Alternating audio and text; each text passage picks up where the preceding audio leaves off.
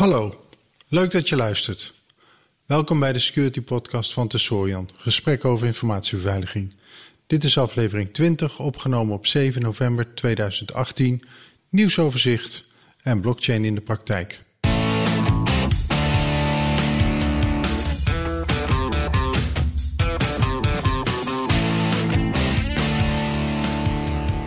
In deze aflevering Oumuamua, ruimteschip en het thema blockchain experiment in de zorg. Ik ben Lex Borger en vandaag is Bram van Pelt mijn podcastmaatje. Hallo Bram, hoe is het met jou? Hey Lex, ja, met mij gaat het goed. Het is eigenlijk alweer uh, veel te lang geleden dat we samen een podcast hebben opgenomen, zeg. Ja, nou, het is inderdaad ook uh, na de zomerstop mijn eerste podcast met een gast weer erbij. En uh, ja, dat heeft een hele reeks van, reeks van redenen. Maar uh, ik ben wel blij dat we nou uiteindelijk uh, dat stukje tijd samengevonden hebben om bij elkaar te zitten. Gelukkig wel, ja. Ja, voordat we beginnen wilde ik eigenlijk eerst even een update doen op een uh, weetje wat ik geïntroduceerd had in podcast 16. Daar hadden we het uitgebreid gehad met Renato toen de tijd over Oumuamua. En daar had jij ook al over gehoord, begreep ik. Ja, dat klopt. Dat is wel een heel interessant fenomeen, ja. We, we zien een uh, stuk door de ruimte schieten. We hebben geen idee wat dat is. Accelererend. Ja, rondtollend. Rondtollend. Uh, de vorm natuurlijk ook heel erg uh, ja, abnormaal. lange, heel lang gerekt, dun.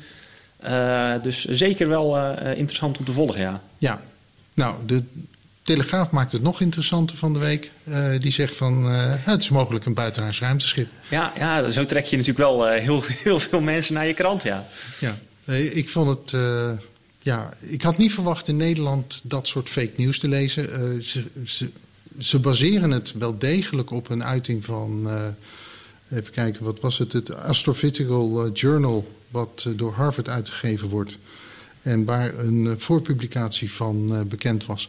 Waarin dit als echt een hypothese op hele grote afstand geponeerd wordt. Dus strikt genomen zit er een hele kleine kern van waarheid in. Ja, klopt. Het, uh, volgens mij hadden ze drie mogelijke verklaringen. Hadden ze. Uh, en de laatste dat was van het is misschien een soort zonnecel.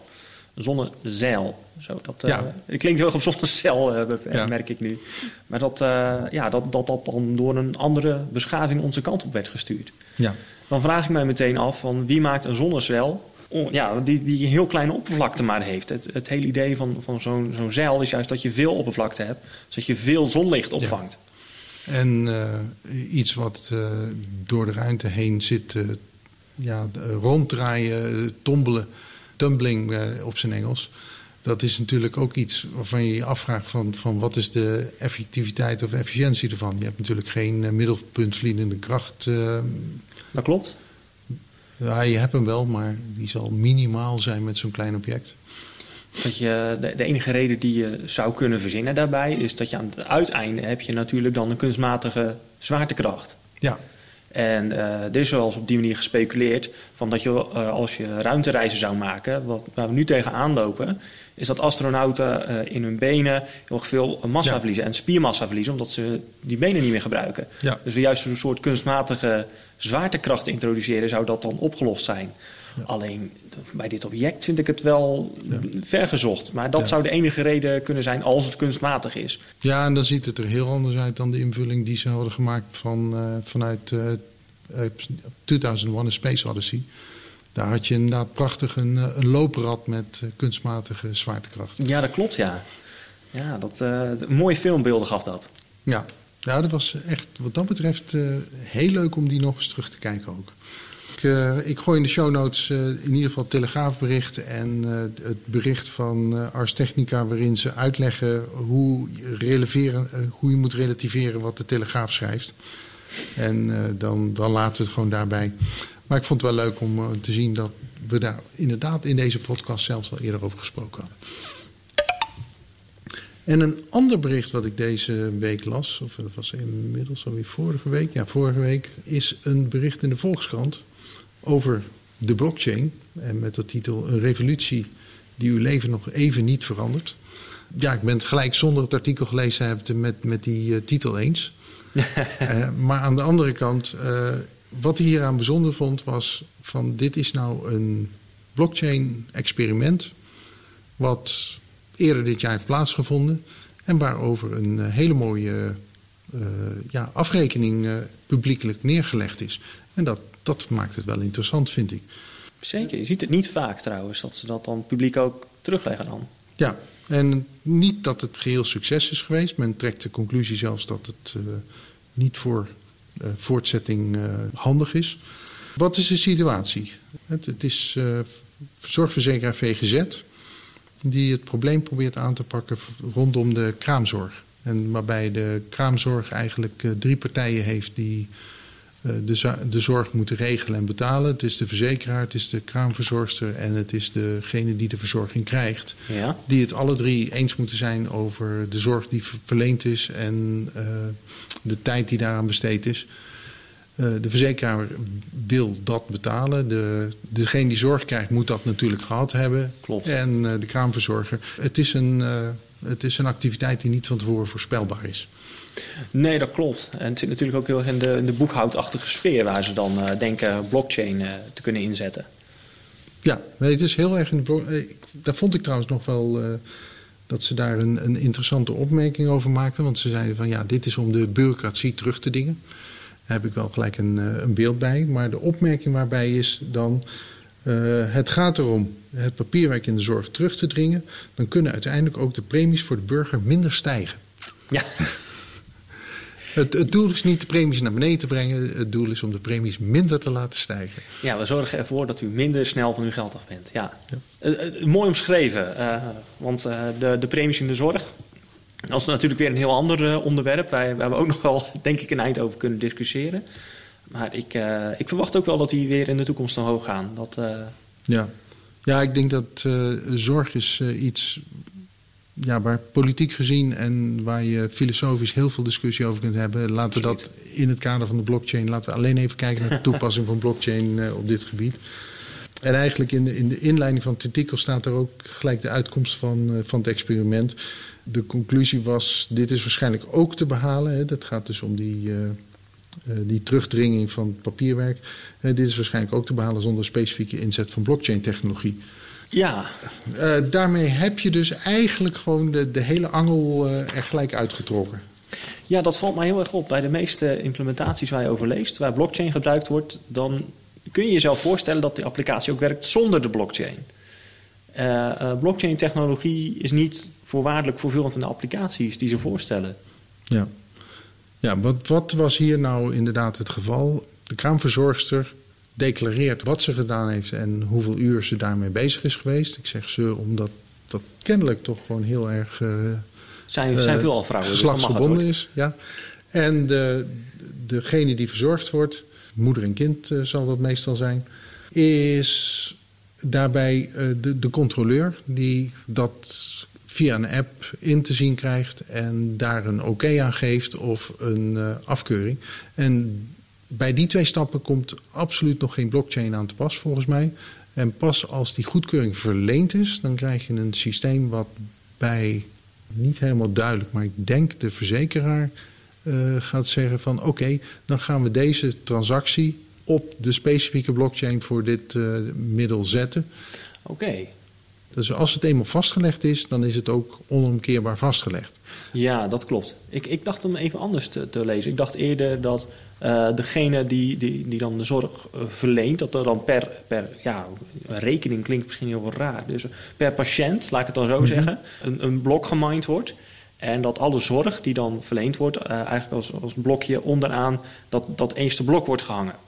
Zodat je die ketting opbouwt en dat uiteindelijk uh, als afsluiting, dan wil je een, een, een, ondertekening hebben. En die ondertekening wordt dan gedaan ja. door, de, door de patiënt, of in dit, in dit geval waarschijnlijk de moeder. Uh, die dan zegt van uh, de zorg is allemaal verleend en alles wat hierboven staat is da daarmee goedgekeurd. En dan kan zo'n zorgverzekeraar die kan dan heel simpel de keten doorlopen en dan kijken van staat op het einde nou die handtekening ja of nee. En als die handtekening er staat, dan, dan gaat de rekening natuurlijk betaald ja. worden en anders niet. Ja. Daarmee confronteer je me gelijk uh, met het feit dat eigenlijk in, uh, in het verhaal wat in de Volkskrant staat, uh, al deze details niet duidelijk staan. Er staat helemaal niet duidelijk hoe de blockchain toegepast wordt, precies wie, wie de blokken mined. En er waren eigenlijk ook wel de dingen die ik best wel interessant vond. ja, wordt verwezen naar een uitgebreide rapport wat het Zorginstituut Nederland gepubliceerd heeft. Uh, dat heb ik niet helemaal van voor tot achter doorgelezen, maar er staan ook wel een aantal uh, interessante dingen in. Als ik die er even bij pak. Daar zit inderdaad een blockchain overzicht. Dan gaan we even, gelijk even kijken, want er is een, een overzichtspagina die zegt hoe de bloks gemaakt worden. En daar zitten dus de deelnemers in. Het zijn zelfs vier deelnemers, want de kraamzorgaanbieder en de kraamverzorgende zijn twee verschillende. En de zorgverzekeraar en de moeder worden allemaal, uh, uh, zijn allemaal deelnemers in, aan de blockchain. De nodes zijn, er zijn lognodes per member. Ja.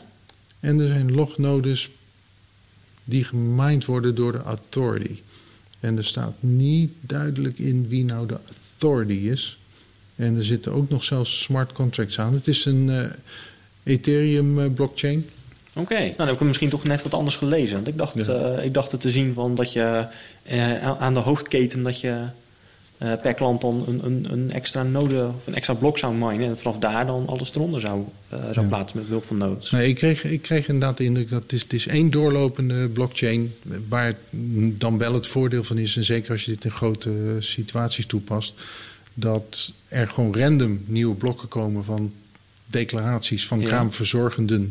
Die goedgekeurd zijn. En als dat allemaal maar random toegevoegd wordt aan de blockchain, dan krijg je één grote blockchain waar gewoon een, een helemaal onwijzigbaar uh, registratie is van allerlei acties die onder, laten we even scope VGZ pakken. Onder scope VGZ, maar dat zou heel makkelijk uit te breiden zijn naar, naar alle zorgverzekeraars van Nederland die, die dan een, een vastgelegde log hebben van alle kraamhandelingen. En dat, ook dat zou je zelfs uit kunnen breiden. En dan kom je gelijk op een van de dingen die men heel snel uh, concludeert, is van er staan dus dan een hele hoop persoonsgegevens in de blockchain. Absoluut. En, en medische uh, persoonsgegevens. Volgens mij ja. zijn dat ook meteen bijzondere persoonsgegevens. Klopt. Je leest in het rapport dat men besefte zich dat wel aan het begin, maar toch heeft men de, dit experiment doorgezet. Ja, verwerking van persoonsgegevens in de blockchain. En ja, dan is het uh, sleutelwoord gelijk uh, AVG. En wie is er verantwoordelijk voor de verwerking? Wie is de verwerker? En dat waren allemaal zaken van, die minder duidelijk werden. Uh, er is wel gekozen om die reden voor een permission blockchain. En een permission blockchain maakt het natuurlijk wel makkelijker om de zaken dan nog wel in een bepaalde mate privé te houden. Klopt, ja. Maar uiteindelijk moet je toch alle deelnemers toegang geven tot alle informatie. En zelfs als je het codeert of eh, deels versleutelt, dan zul je ook dat moeten gaan inregelen. En hoe meer je van dat soort regelingen over de blockchain heen legt, hoe uh, moeilijker en hoe meer beheer de blockchain weer uh, vereist. Klopt, en ook hoe foutgevoeliger die blockchain uiteindelijk wordt. Ja, want je, je verzwakt je bewijsvoering en je versterkt de complexiteit wat de betrouwbaarheid weer uh, te slechte komt. Absoluut. Iets heel anders dan een uh, Bitcoin-blockchain. Ja, ja, Bitcoin als het goed is staan daar ook niet persoonsgegevens in. Ik denk dat anders heel wat criminelen heel erg uh, verdrietig gaan worden. Maar ja, het is natuurlijk. Het, het, probleem is: wat stop je nou in zo'n blockchain? Wat ga je er nou echt mee doen? Ja, nou, Even, even, tussendoor, ik vind dat wel een leuk uitstapje. Uh, bij de Bitcoin-blockchain, het, het, grootste persoonsgegeven wat daarin zit, is de, is de publieke sleutel van je wallet. En die is natuurlijk herleidbaar tot de eigenaar van de wallet. Dat wil niet zeggen dat er andere herleidbare gegevens aan zitten, maar maakt wel dat als jij uh, één van beide beet hebt, dat je dan de ander ook te pakken hebt. Als je, dus de, de smoking gun, zeg maar, als iemand de privésleutel heeft die erbij hoort, ja, dan kun je in de blockchain, Bitcoin blockchain, nalezen wat hij allemaal met die uh, sleutel gedaan heeft. Dat klopt. Je ziet daarom ook wel, wel dat, uh, zeker binnen het criminele circuit, dat mensen meerdere wallets hebben. En dat ze ook wallets hebben die exclusief gebruikt worden voor routering. Ja. Dus dan, dan weet je dat er vanaf die rekening gerouteerd is. Maar omdat er verder niks op staat, kun je ook niet echt uh, dat als bewijsvoering uh, ja. gebruiken. Net, net zoals de burner phones. Met, uh, je, je, neemt een niet geregistreerde telefoon zonder of met beltegoed en zonder abonnement.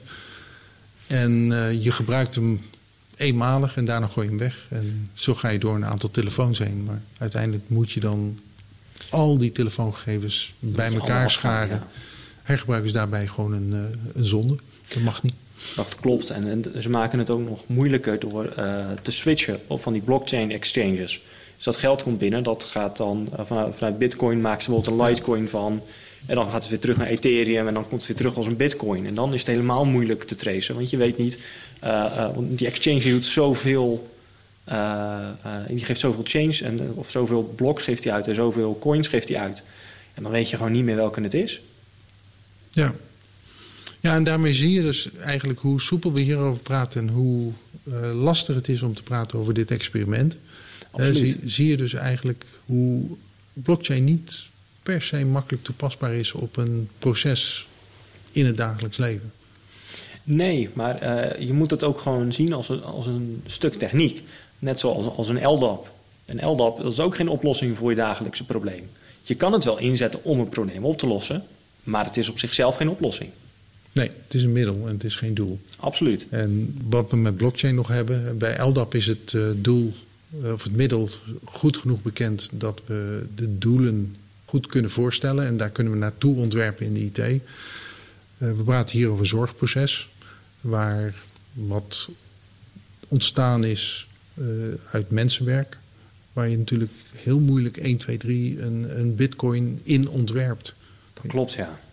Maar goed, LDAP uh, is ooit verzonnen als een soort van telefoonboekachtige uh, constructie. En tegenwoordig ja. authenticeren we ermee. Dus uh, het hoeft ook niet zo te zijn dat de, de oplossing die wij nu hebben verzonnen, die bij een blockchain zou horen, dat dat de oplossing is die wij over tien jaar nog steeds gebruiken. Nee. Ook dat kan evolueren en dat is wel heel interessant om te blijven volgen. En daarom zijn dit soort experimenten wel interessant, denk ik. Jawel, ze zijn zeker interessant. Ik denk alleen dat er heel veel geëxperimenteerd wordt in zakelijk Nederland, maar ook gewoon over de rest van de wereld. Wat toch een beetje binnen, de, uh, hè, binnen het bedrijf blijft, achter gesloten deuren. Omdat het, naar mijn idee, ook niet vaak oplevert wat men zoekt. Omdat de vraag altijd blijft van, konden we dit zonder blockchain ook, ook eigenlijk wel? En ja. wat, wat, doet, wat lost die blockchain dan voor ons op? Ja, en ik denk dat vooral waar de blockchain sterk in is, is juist het samenwerken met verschillende partijen die elkaar op een gezonde manier moeten vertrouwen. En waarbij er niet sprake is van automatisch vertrouwen. En dus vertrouwen door controle. En dan is blockchain het controlemiddel uh, van dat vertrouwen. Ja, ik denk dat dat wel een, een goede omschrijving is. Ja. Maar dan moet je ook wel heel specifiek die use case moet je opzoeken. En ik denk dat dat vooral de, het lastige nu is uh, als we het ja. hebben over blockchain. Het blijft dus na al die jaren dat het een hype is, want het is nou toch wel zeker een jaar of twee, drie. Ja. Blijft het dus nog steeds eigenlijk zoeken naar, naar de, de goede toepassing in het zakelijk leven? In het zakelijk leven denk ik dat we nog steeds op zoek zijn naar het probleem wat past bij de oplossing. Ja, dat is heel mooi gezegd. Dat kunnen we gewoon in de gaten blijven houden.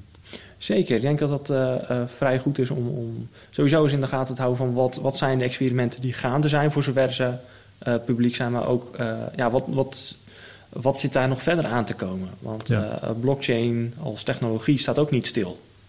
Nee. Nee, we, en technologisch zijn er een aantal uitdagingen en die zijn bekend. En laten we daar nou even niet uh, op ingaan. Uh, maar die zijn misschien wellicht interessant om een andere keer op een deep dive op te doen. Lijkt me wel. Oké. Okay. Deze aflevering zit erop. Als eerste wil ik graag jou, de luisteraar, bedanken dat je deze podcast beluisterd hebt. Mocht je willen reageren naar aanleiding van deze aflevering, stuur ons dan een bericht. Mijn Twitter-handle is @lexborger.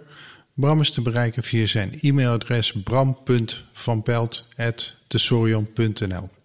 Wij zijn consultants bij i2i, een Tesorion onderneming. Onze website is www.i2i.nl. Deze podcast komt eens in de twee weken uit, in de vakantie minder vaak.